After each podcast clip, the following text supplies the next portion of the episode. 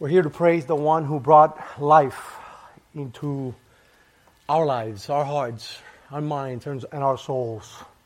So let us now pray to him who is worthy to be praised. Amen. Jesus, we come now humbled, battered, weak, we feeble minded, praising you, Lord, bowing down in your presence Lord, in reverence to you, our Savior, who is mighty to save. Lord, now, hear us now, Lord, as we preach your word. Soften our hearts. We want to incline our ears to you, to your voice, our shepherd. When we come to repentance, when we come to be doers of God's word, understanding the grace that is only in you. Thank you, Lord, for all you've done in our lives, and we submit to you now. It is in your name that we pray. Amen, amen. and amen. amen. It was the year 1912 on April 15th. It was the day that many Americans paid taxes. But no, something else happened that day. It was the Titanic. If you all remember, it was when Jack and Rose were, you know. no, many stories came out that day particularly my favorite is the, the one of John Harper.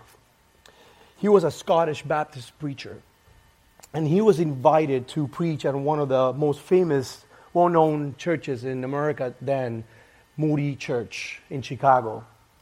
He took his uh, young uh, sister and his daughter with him, and uh, many will recall John Harper preaching the gospel prior to the wreckage being on the deck, preaching and asking for the uh, passengers, what, what is the stage or the state of your soul?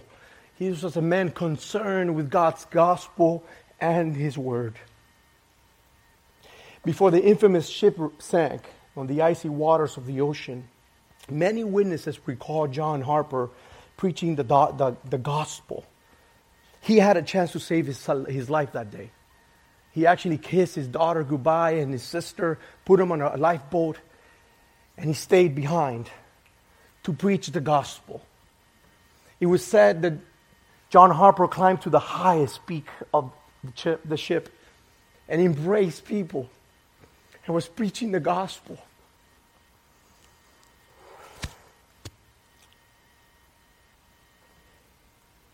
The ship sank, and thanks to the life vest that he was carrying, he did not succumb to the pressure of the boat. It was pitch black, and people screaming in agony and knowing that of their demise. And John Harper finds a man screaming in fear and trembling, and he gives him his vest. And he said to him, I am now going to drown and go down, but I'll be raised up years later, in Canada, there was a memorial for the survivors and the, the ones that died in, in the Titanic. And it was this man who said this I was saved twice by John Harper. First, he gave me his life vest. Second, he gave me the gospel. I was the last convert of John Harper. Why am I getting emotional? Because as I pondered in the story, I'd ask myself, what makes a man go to the ends to preach the gospel, to leave everything that he loves and dears behind? I'll tell you what makes a man that convicted. John Harper did not happen in just one day. He did not just have an epiphany. He did not just have an aha moment. It was a life of being in God's Word, building convictions. And until when that day came, he was ready. He was ready. We find ourselves in the book of James, verses 19 to 27. And at first, John Harper's story may not seem to align with our passage this morning, but I hope that at the end of the message, we are going to meet John Harper once more. So let us read. The word of the Lord, James chapter 1, verses 19 to 27 reads Know this my beloved brothers, let every person be quick to hear, slow to speak, slow to anger. For the anger of man does not produce the righteousness of God. Therefore, put away all filthiness and rampant wickedness and receive with meekness that implanted word which is able to save your souls. Verse 22. But be doers of the word, and not hearers only, deceiving yourselves. For if anyone is a hearer of God's word and not a doer, he is like a man who looks intently at his natural face in a mirror.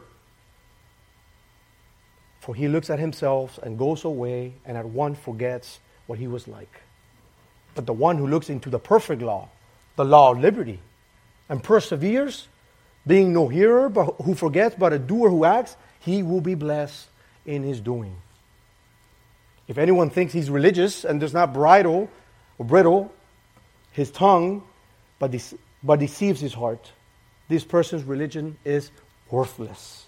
Religion that is pure and undefiled before God the Father is this to visit the, the orphans and widows in their affliction, and to keep oneself unstained from the world.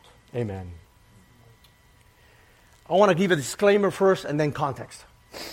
The disclaimer is that we're going through some passages now that if we, if we don't look at it, we don't read the next passages onward with the right magnifying glass, we're going to get it wrong, as many have done in the past. We're going to come out with a legalistic, moralistic sense of the book of James. The most important passage or verse in this little small, small book is the previous verse, verse 18.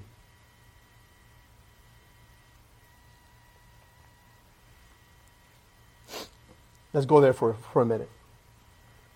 I need you to open and pay attention because this is going to set James onward. He says, of his own will, whose will? God. Highlight that. On his own will, he brought us forth by the word of truth, that we should be a kind of first fruits of his creatures. Why do I say highlight that? Because it is a tendency for atheists and work based religion to pin James against Paul. Those who love to work and be doers only for their own righteousness, they'll pin James against Paul, as if their theology and their doctrines were different. What Paul says, we're saved by what? Grace. By grace through what faith? But those who are on the contrary field or the contrary camp, they'll say, well, wait a minute, there's James. Right? That you're saved and, and you're righteous with your faith and works. But which one is it? Well, let me remind you in Galatians that Paul went to James and the other apostles and he what? Conversed on his doctrine. He's like, here's the grace that God bestowed upon me, that God gave me. No, no one, no man has given me this gospel. And they all were in congruence. They were all agreeing. So James and Paul are not at odds with each other. I need you to get that clear. Secondly, this is the context of what's to come, today's passage. Verse 18. He brought us, us, he brought us forth by his word of truth. And I love that he says, own will. It wasn't our will. It wasn't my strength. It wasn't how smart I am, how intellectual, how many seminaries I went to. It was God's will. It starts with his sovereignty. My salvation depends on Him. My sanctification depends on Him, not on me. And we need to get that clear. Because if not, it's a different gospel. Paul said, Let it be accursed whoever preaches another gospel. I love that this passage is congruent with Paul's famous Ephesians 2 8 to 10. For by grace you have been saved through what? Faith. Clear. And this is not of your own doing. So if it's not of your own doing, who is it? God's doing. It is a gift of God. It starts with Him, not a result of works, so that no one may boast. For we are His workmanship, created in Christ Jesus for what? Good works. This is where we're going to get into it today. But it starts with Him. Yes, you do have a will, but your will is subjected to His will. Is that clear? Understand? We're clear. Good. Today's title, I actually got it from verse 18 First fruits by the word of truth. There's three points. Number one, the word produces righteousness. Number two, the word prescribes obedience. And number three, the word always, highlight that, points to the gospel making disciples. Let us get to point number one. The word produces righteousness. James starts with a call to attention. He says, Know this, very important, pay attention. What comes next is extremely important. If you have been born again, remember verse 18, if you've been born again or regenerated by the word of truth mentioned in verse 18, there's something that is now present in your life. James says that a true, genuine believer is quick to listen and slow to speak. Now, married couples don't use this verse to your spouses. James said, Be quick to listen Slow to speak, honey. No. In its context, it's talking about the Word of God. Yes, it implies that you ought to be a slow speaker and a quick listener. There is some blessing in that. It was the book of Proverbs that said, When words are many, transgressions is not lacking. But whoever restrains his lip is prudent. There's principle in that. But we have to be true to the passage, to the context. What does it mean to be quick listener and slow speaker? Well, James is making sure that every true believer understands that once you've been born again through the Word of God, now the Word takes a hold in the heart of the believer. You are inseparable with God's Word. The believer is ready to listen to God's word intently, not just passively. You're want to be in the word. It is with his, this intention that the believers, the believers is not seeking their own thoughts, self ambitions in the text, but rather hear God's word through the text. We do such a disjustice when we come in front of that book, open it, and we bring our presuppositions into the book. Maybe you're negative on your bank account, and all of a sudden you open that word, and riches and prosperity comes out. Because that's what you're seeking. But is that the truth? No. Rather, God's word through the text, we, we must open it up and be humble, submissive to God's word. James depicts a, an intentional hearer, one who yearns to see the Savior every time we open the book, to hear the voice of the Redeemer. Our shepherd is calling through his word. And not only that, this word is what keeps us saved. what do you mean? We were saved once.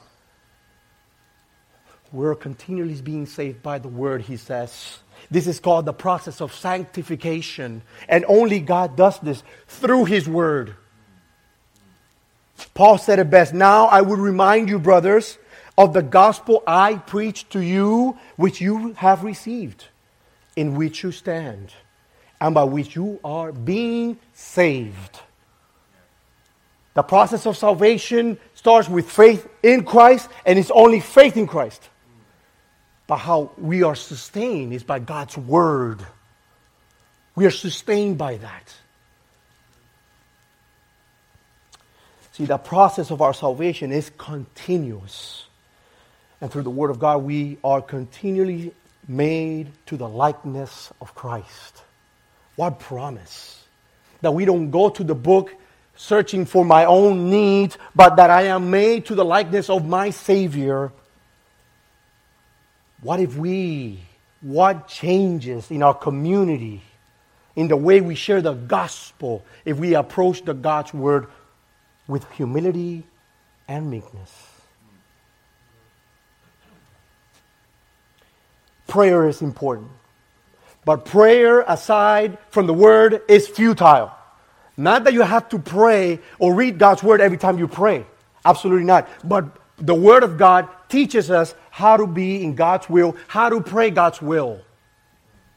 Communion with, communion with the saints without the word is futile.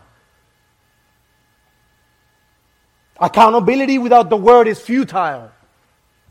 Worship, all we do here without God's word is futile. It means nothing if God's word is not involved.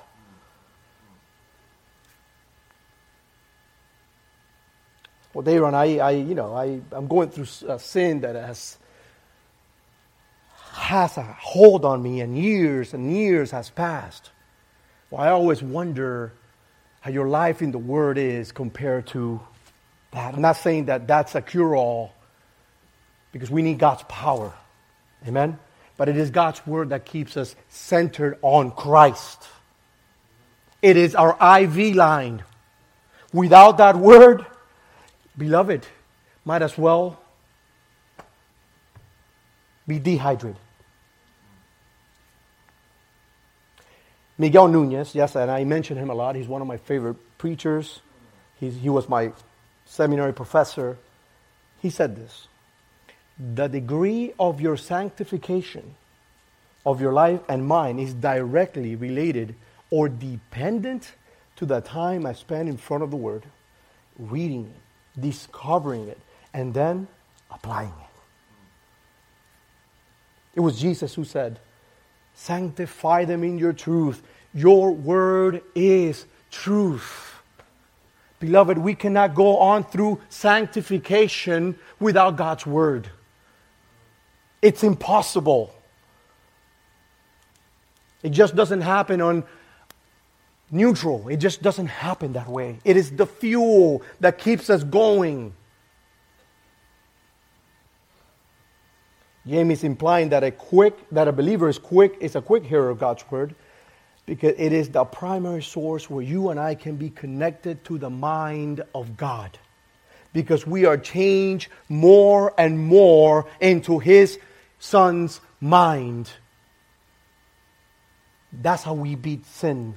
That's how we have lingering sin that doesn't go away. We, needs to be, we need to be on His Word so that He works through us.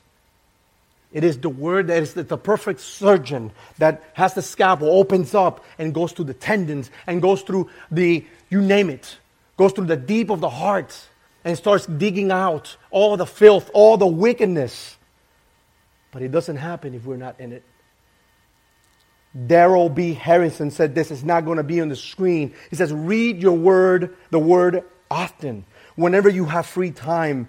Only if only for a minute, read your Bible. It will help you keep your mind and heart, the places where God does business with you, clean and pure. Take every opportunity to let God's word dwell in you richly. But the next thing he says, interesting, he says, be slow to speak. So he now he tells us, be intent with God's word, have a you know sensitive ear to God's word, be a Berean,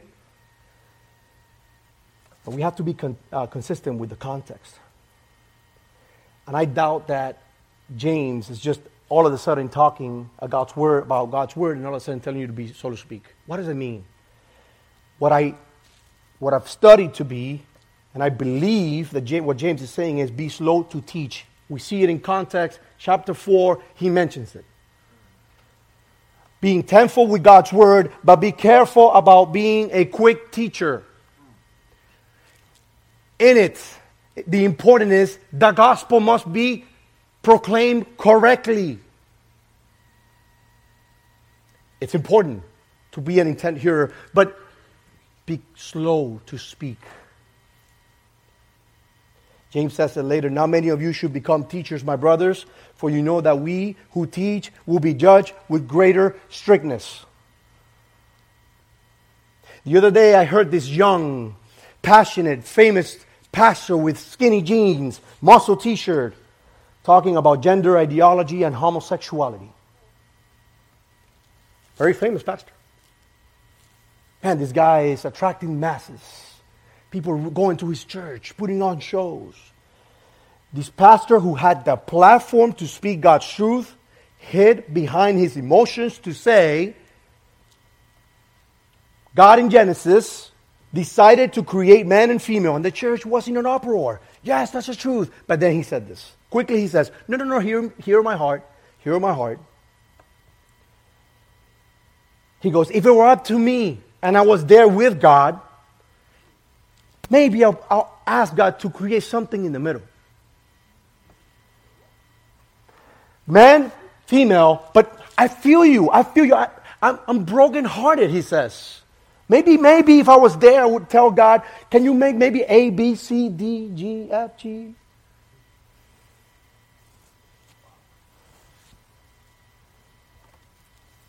This is why James is saying, be slow to speak. That's a different gospel. And uh, Paul says it's anathema, it's a curse. It brings people to damnation, not salvation. You're preaching emotions, not the word, God's word, not God's heart. In our church, we love theology. We love to preach from this pulpit God's word. And you may see Edwin here. He has the experience. He might feel, you know, comfortable up here, but I speak for him. I know he, he has that weight on his shoulders, knowing that every time he preaches to God's people, there's a responsibility. There is that fear of God that what I'm preaching to you guys, you guys are listening. You're God's sheep. And guess what? You follow what I'm saying. That to us preachers up here, beloved, there's a way. Healthy, but still there, present not all should be quick to preach. That is what James is saying. Another posture, James says, a genuine believer must have when encountering God's word is slowness to anger. And again, it's one of those little passages that you go, What are you talking about, James? What are you talking about? All of a sudden, be quick to listen, slow to speak, and now what, what is it about anger and God's word? When again, when compared to the text, the word anger here must be compared to the context. When examining the original language, James uses the word orge instead of thumos. Thumos is anger, but in a very violent sort of way. When you get a rock and you throw it at someone that has is bullying you at school, or if you want to, you know, duke it out with someone else. That's not what James is saying. Orge is more talks about a deep resentment. James then is saying, open up your ears, read God's word, be slow to preach it, but be humble and do not build resent, resentment when you hear God's word speaking to you. When it's speaking to your heart, when it's speaking about your sins, do not create resentment towards it. Instead of that, be humble and accept it for what it is God's word speaking to you. It may hurt. You may cry like a baby. But know that God is working all things for your good. And also that, that when we're in His word, God is building up your heart, your mind, changing your desires. And I get it. It hurts that that's sanctification, isn't it? Sanctification is not a process. It's an easy process. It's not. It hurts. And if it hurts, it's genuine. So we must come to God's word with a spirit of meekness. He, he continues to say that. And humbleness. And when we do that, that's when all malice, that's when all, all, all bad sin, all that's dark in us is being presented to, in, in, at the cross. It's being laid out. He says, Therefore, put away all filthiness and rampant wickedness, and receive with meekness that implanted word. Very important. That's verse 18. God already did that. It's implanted in you, it gave you life. Now, what he's saying is do not stray away from it, continue to abiding in it. It is that continuous humble attitude towards God's word that will take us from glory to glory. It will cut deep and through all of our fleshly desires. Hebrew 4 12 says, For the word of God is living and active, sharper than any two edged sword, piercing to the division of our soul and spirit, of joint and marrow and discerning the thoughts and intentions of the heart. That's what God's word does. The word of truth will not change our will not only change our desires and our anti values, but it will also search the heart and measure our best intentions against God's word. It'll put it side by side. Your desires and your intentions don't even compare to the truth of God. It will bring about righteousness that God desires to see from us, but also it will bring out godly obedience. That's my second point this morning. The word prescribes obedience. It is not only awesome, great to be good listeners, to come up Sundays ready to listen to God's word, to, to listen to Edwin preach, to Freddie preach, to hear myself preach. No. It's not sufficient. James says. Verse 22 But the doer, but be doers of the word, and not hearers only, deceiving yourselves. Very important. You may fall in love with God's word, but if that word is not working out in you is not having an effect in your heart, he says, you're deceiving, only deceiving yourself. You are a Jehovah's Witness at best.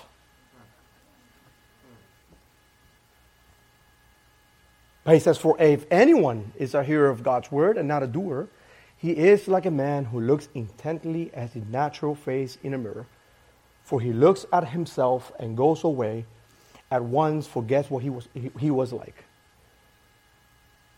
it's funny because James doesn't use uh, the female version here because he knows that women, when they're in front of mirrors, they do not forget how they, what, what they look like.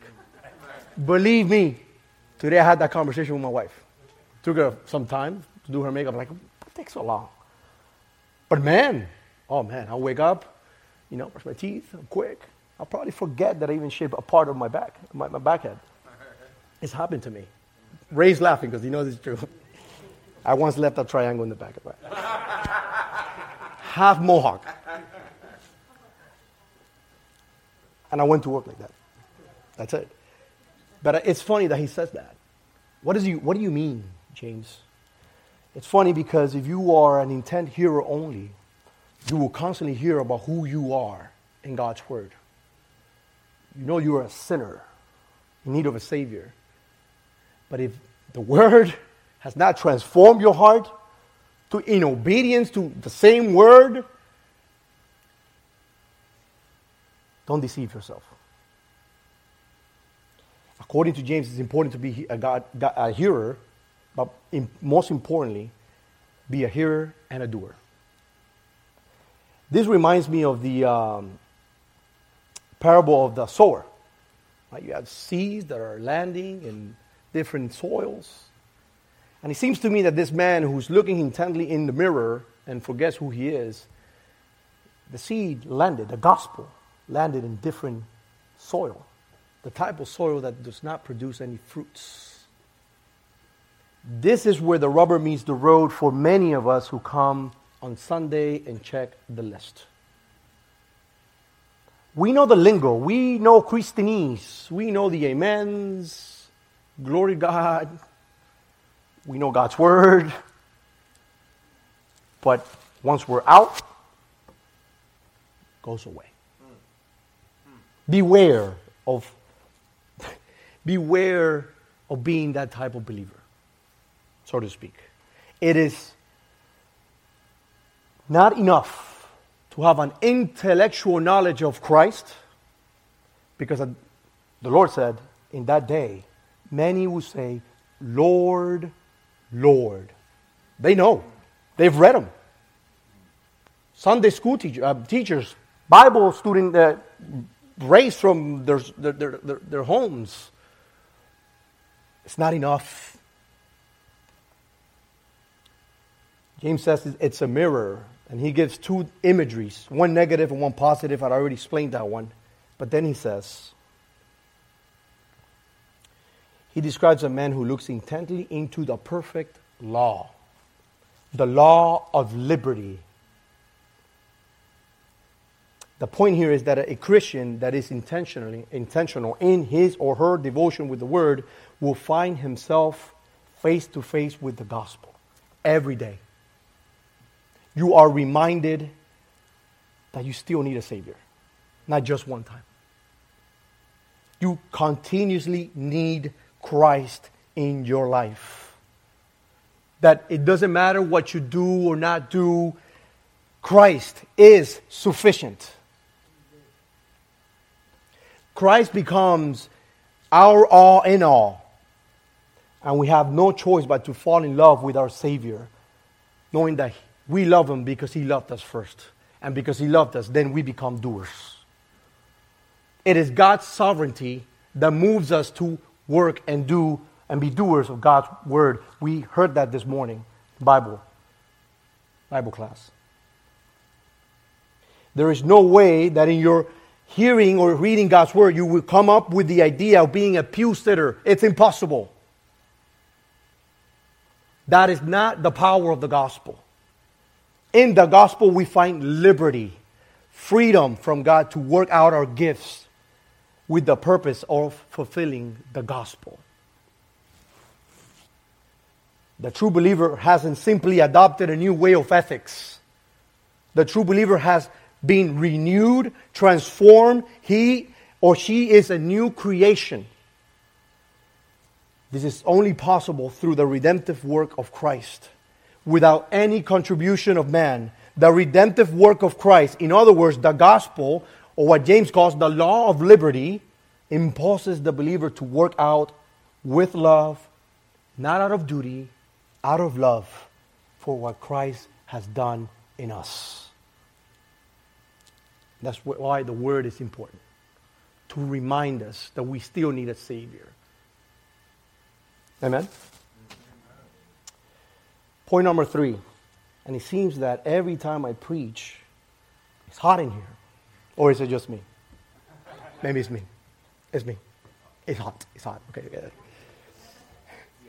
It's the AC. Okay. Point number three the word always points us to the gospel.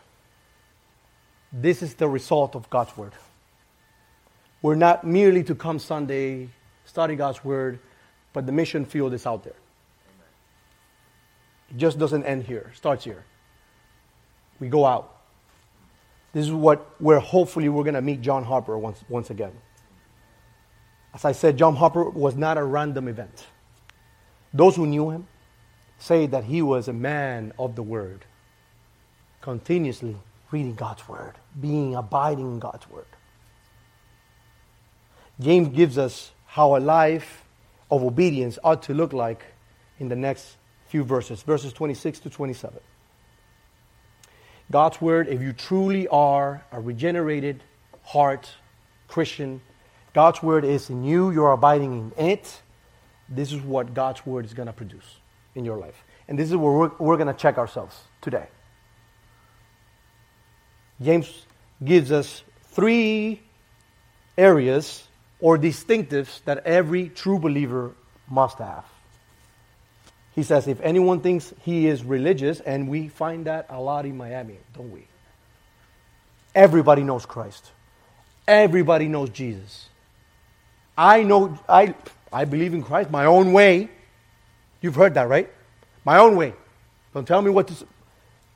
Everybody is, in Miami at least, falls under that category.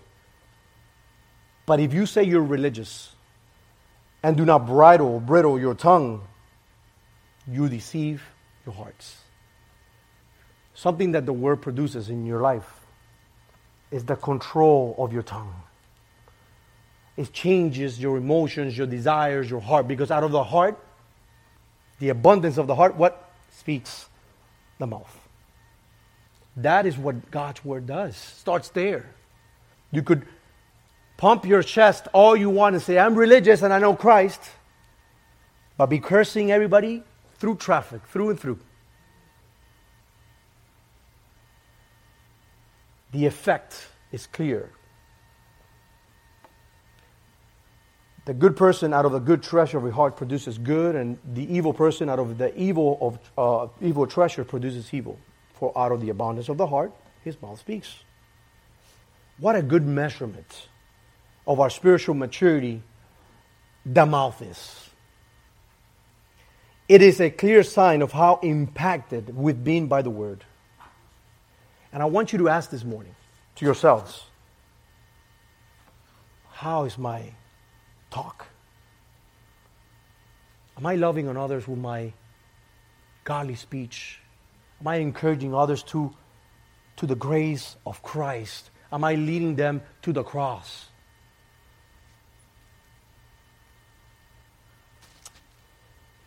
Number two, James says, be compassionate for others, especially for the needs of others. American Christianity become very materialistic, haven't we? Within our own circle, we choose our close, closest friend. Who do I give money to? Who do I go to aid? But that's not what James is saying. James says, be compassionate for the homeless, the widows, and the orphans. And now, this is was a main issue back in the day. It still is today. But I strongly believe that what James is saying is the word will change your heart, all that you are, to point to the gospel and the fulfillment of the Great Commission. Have a heart for the needy. Have a heart for those who are lesser or deemed lesser, not worthy, because we ourselves are not worthy.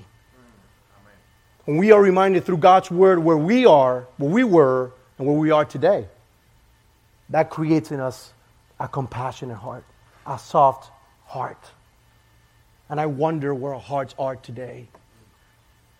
When we are at, at work and we see that coworker that we despise and hate, and we can say, Lord, only if you will replace him and put him somewhere else. Don't fire him, just put him in another branch. I don't want to see him.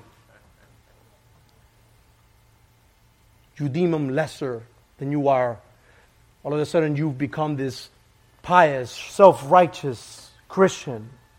But that's not what God's word, that's not Christ's heart. Christ's mind is to love on others that seem lesser and that are in need of the gospel. Thirdly, we see that God's word will impulse us to oppose the world. Anything that is sinful, anything that goes against God, and even if it seems emotionally good, we stay in God's truth and we oppose them. Young believers, I'm not saying don't dress like Puritans. Don't have that little black hat and dress all in black. No, dress 2023. That's okay. But if it leads you to sin, that's what we have to biblically think. Examine the heart. What am I, am I doing is to, first, does it glorify God? Does it edify my people? Am I doing this for the reasons of sharing the gospel? Does it hinder anybody else? So that's the heart. The Word of God always will lead us to share the gospel in what we say, in what we do. It's not just coming here Sundays, walking out of here, telling everybody I'm a Christian. It's more than that. It's life. in how we eat, what we drink, in what we say, in our relationships. A clear distinctive of a believer is how she or she conforms, conforms to God's word and not the world. This does not mean that you, know, you have to look righteous and pious all the time. Be okay with showing others your weaknesses. Show them grace, that you too are in need of grace. We don't live by the works of the law, but by faith. I've been crucified with Christ. It is no longer I who live, but Christ who lives in me. That's what we want to show them. Not a list of doings, of list of tasks. We want to show them Christ and Him crucified. That's all we want to show them. Because that's all we depend on. We conform to God's word and not the world because Christ lives in you. In conclusion, it is not coincidence that John Harper gave his life for the salvation of others. You too could be John Harper. If we build stronger convictions in God's Word, if we abide in God's Word, and this is important for the passages to come because it all starts with God's Word. Anything we do in this life is pushed by God's Word. Amen? Let us pray. Heavenly Father, we thank you. Thank you for your word. Lord, it's being preached. And again, Lord, we ask that you do what you do best. Just to work out in our hearts, in our minds. Turn us more to be like your Son, Jesus. That's all we ask. Lord, not for our own self righteous but to, Lord, impulse us to share the gospel with others. Use words. Live a life that points others to Christ, not ourselves. Lord, because it is in ourselves that we find sin, we find destruction. Only in you, Christ, we find everlasting life. Lord, lead us to the, to the cross always, the need of the, of the Savior. It is in your name we pray. Amen.